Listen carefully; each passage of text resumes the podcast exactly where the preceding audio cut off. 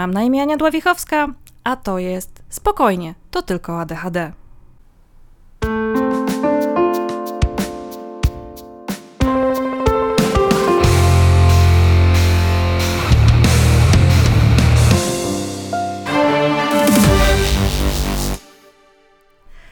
Odcinek ósmy. Hormony, czyli obiecany odcinek, który miał być dwa odcinki temu, bo hormony są ważne. Ale zanim o tym, tak zdałam sobie sprawę, że może warto przypomnieć um, moją skromną osobę, tutaj mówiącą do Was, żeby zaznaczyć, że to, o, to wszystko, o czym mówię, to albo są moje prywatne doświadczenia, to łatwo będzie raczej wy, wy, wyłapać, kiedy o tym mówię, albo rzeczy znalezione w publikacjach naukowych, publikacjach dedykowanych dla osób z ADHD, dla specjalistów od ADHD, między innymi Attitude Magazine, do którego odnośniki były też już w, poprzednim, w poprzednich odcinkach. Nie jestem specjalistką, nie jestem psychologiem, psychiatrą, psychoterapeutą, nie mam w ogóle zaplecza w tym zakresie. Jestem y, samorzeczniczką. No, to skoro już, y, już mamy to przypomnienie za sobą, to hormony Hormony, jak pewnie się orientujecie, posiadamy wszyscy, niezależnie od płci biologicznej. Natomiast te informacje, którymi się z Wami podzielę, skierowane są generalnie do osób, które miesiączkują przede wszystkim, bo między innymi um, zmiana poziomu hormonów w trakcie cyklu miesięcznego ma wpływ na osoby z ADHD. I ponownie, niestety, jeszcze niewiele się o tym mówi. Lekarze nadal nie mają zbyt wielkiej świadomości tego faktu. Mm, no bo większość badań przez ostatnie kilkadziesiąt lat była raczej ukierunkowana na, na chłopców. I nawet jeżeli brano pod uwagę mm, zmiany hormonalne wynikające z okresu dojrzewania, to jednak one są różne między, w uproszczeniu mówiąc, chłopcami a dziewczynkami. E, więc do osób, które miesiączkują. W swoim życiu możecie napotkać kilka takich punktów zwrotnych hormonalnie. E, ja tak, takich odnotowuję również u siebie e, kilka. Mm, więc polećmy chronologicznie. Jeśli ktoś z Was miał szczęście i dostał diagnozę jako dziecko kilkuletnie, na przykład 6, 8, 10-letnie i wdrożono leczenie farmakologiczne, to może się nagle okazać, że w momencie, kiedy zaczyna się burza hormonalna związana z okresem dojrzewania, to te leki nie działają. Albo działają nierówno, albo czasem działają, albo czasami nie.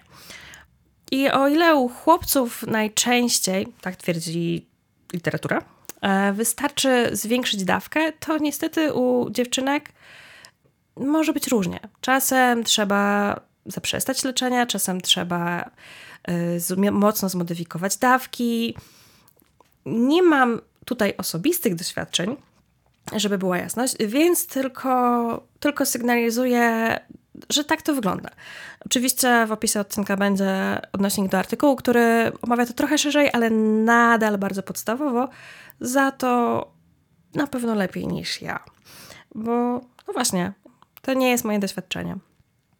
Natomiast dużo ważniejsze i jakby rzeczą, która już potem we mnie mocno rezonuje, jak, jak sobie pomyślę o mojej przeszłości, to w momencie, w którym zaczęłam się zastanawiać nad diagnozą, jakąś w ogóle, jakby coś, co się dzieje z moim mózgiem, to jak się później okazało, to był bardzo podobny okres czasu, w którym zrezygnowałam z antykoncepcji hormonalnej.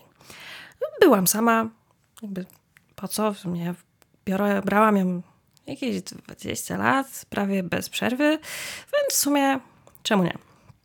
Efekt był taki, że mm, moja głowa przestała być moją głową.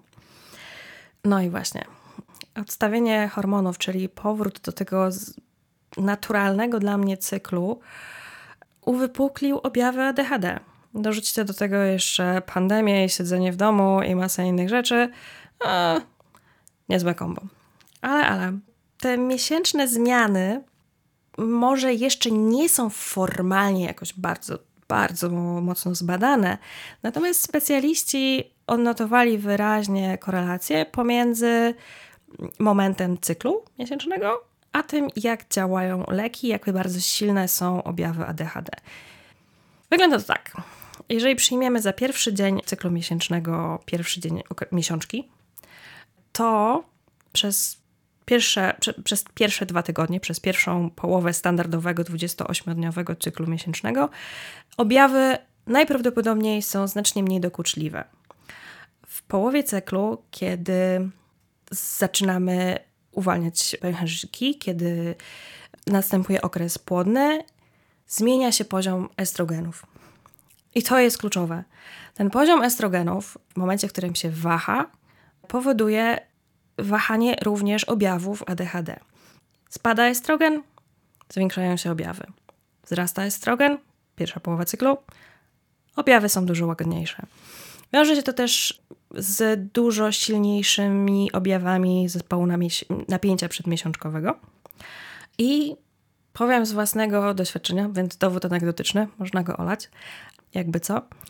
Ja, mimo powrotu do, do koncepcji hormonalnej, zaczęłam zauważać, już będąc na, na moich lekach na ADHD, że faktycznie um, kilka dni przed miesiączką leki nagle jakoś tak słabną.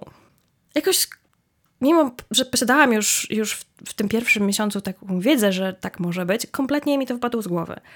I przez kompletny przypadek w, w rozmowie nagle koleżanka uświadomiła mi, że no tak, zaraz będę miała okres. Następnego dnia skonsultowałam się z moim psychiatrą i po prostu w tych dniach, kiedy czuję, że normalna dawka nie daje rady, po prostu biorę większą dawkę. I jest to jeden z sposobów, ze sposobów radzenia sobie z, tym, z tymi fluktuacjami miesięcznymi. Oczywiście e, po konsultacji z, z lekarzem. No właśnie, z tymi konsultacjami z lekarzem problem jest taki, że jedno z najczęściej zadawanych, kolejne z częściej zadawanych pytań na, na grupach wsparcia to ej, moje leki nagle przestały działać. I pierwsza rzecz, jaką robię, jak widzę tego typu posta, to sprawdzam, jaką prawdopodobnie płeć biologiczną ma osoba, którego pisze. No i bardzo często właśnie z taką, z taką uwagą zgłaszają się kobiety, dziewczyny, i okazuje się, że to jest ich pierwszy miesiąc brania i pierwsza miesiączka na przykład, albo jedna z pierwszych, bo obserwują taką, taki spadek y, działania leków po raz kolejny i są zagubione, bo nikt im nie powiedział. No kurde, to naprawdę nie jest jakaś wysublimowana informacja, to jest jedno krótkie zdanie. Jeżeli poczuje Pani przed miesiączką, że leki słabną, proszę wziąć dodatkową dawkę. Jakby mój lekarz tak mi powiedział, że mogę tak robić, dopisał mi odpowiednie leki i, i, i jest okej. Okay. I mi to daje super poczucie bezpieczeństwa, że mogę sobie pomóc, że mogę, mogę zapanować nad tym, co się dzieje. I serio? Naprawdę tak ciężko jest to powiedzieć swoim pacjentkom? Trochę się, trochę się w takich momentach wkurzam. Co ciekawe, jest jeszcze, są jeszcze dwa istotne biologicznie momenty które mają ogromny wpływ na aktywność tych niepożądanych objawów ADHD. Następnym, również znanym mi tylko i wyłącznie z literatury albo z opowieści innych osób, jest ciąża. Tak, ciąża. Bycie w ciąży chwilowo zmieniając y, równowagę biochemiczną mm, organizmu mózgu, powoduje, że objawy zanikają. I nie musisz, nie dość, że niezalecane jest branie leków w trakcie ciąży, to po prostu nie ma takiej potrzeby.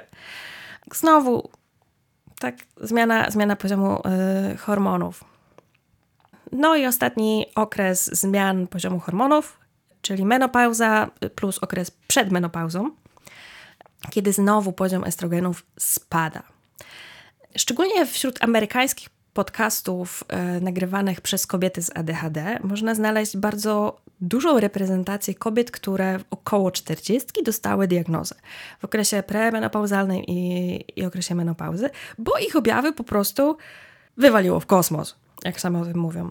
Kobiety, które mają dzieci, rodziny, karierę zawodową, nagle e, coś się sypie.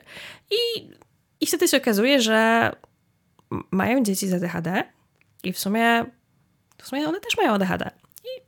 Takim sposobem czterdziestokilkuletnie osoby dostają diagnozę. Natomiast jeśli chodzi o ogólną populację, to specjalistka, w ogóle autorka pierwszej książki, z tego co pamiętam, Patricia Quinn, była pierwsza książka o ADHD e, u kobiet. Wydaje mi się, że nie wyszła w Polsce. Jej angielski tytuł to Understanding Women with ADHD. Zaznaczę, że kobiety, jeśli nie były zdiagnozowane jako dzieci i nastolatki, to potem, dopiero w wieku 36-38 lat, hmm, to tak jak ja, dostają diagnozę. Czemu? Powodów może być wiele, bo nasze mechanizmy kompensacyjne przestały wyrabiać. Może być też dlatego, że no właśnie, już kilka lat przed faktyczną menopauzą następują pierwsze zmiany w naszym układzie hormonalnym. Może być to jeden z czynników. I to są takie super podstawowe fakty o hormonach u kobiet, które warto wiedzieć. E, warto, warto się dzielić tymi informacjami, warto o tym pamiętać i warto sobie ułatwiać życie, bo nie widzę powodu, żeby sobie utrudniać. Czasem, czasem, jeśli nie chcecie albo nie możecie brać leków, to jeżeli wiecie, jak przebiega wasz cykl, jak zmieniają się wasze objawy niepożądane, możecie to zaplanować i możecie wyprzedzić swój organizm i swój mózg i przygotować się na to, że będzie kilka dni, które będą gorsze. Po prostu. Nie, nie trzeba być tym zaskoczonym. W niektórych przypadkach sugeruje się też zastosowanie terapii hormonalnej, zastępczej terapii hormonalnej, antykoncepcji hormonalnej, tak żeby ustabilizować ten poziom hormonów. U mnie to na przykład bardzo fajnie działa, niemniej nadal mam kilka dni w miesiącu, kiedy muszę sobie odrobinę podkręcić dawkę i, i jest łatwiej i naprawdę um, nie ma, nie ma powodów, żeby tego nie zrobić dla siebie.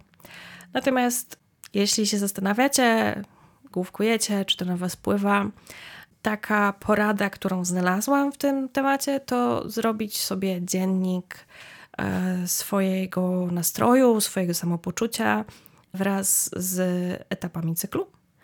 Tak wiem, regularne robienie notatek z czegokolwiek to jest przecież mm, dla ADHD-owca, ale wiecie, jakby raz dla siebie może warto przez te kilka tygodni zyski mogą być naprawdę świetne, więc dziennik aktywności, jakaś prosta apka albo karteczki przy łóżku, cokolwiek, co, co będzie dla was, dla was wygodne.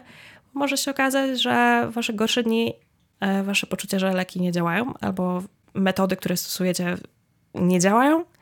Jak już będziecie wiedzieć, że to jest połączone z cyklem, to można z tym popracować. Ok, to by było na tyle. Link do artykułu z e, Attitude Magazine w opisie. Cześć! Jeżeli macie pomysły na odcinki, uwagi, um, konstruktywne uwagi, e, albo po prostu z jakiegoś powodu chcecie do mnie napisać, to jestem pod mailem spokojnie to tylko ADHD małpka gmail.com e, na profilu spokojnie to tylko ADHD na Facebooku i na Instagramie. Czekam. A, jeszcze jedno. Możecie mi nagrać wiadomość głosową. Nie wiem, czemu to włączyłam, ale może ktoś będzie wolał powiedzieć niż pisać.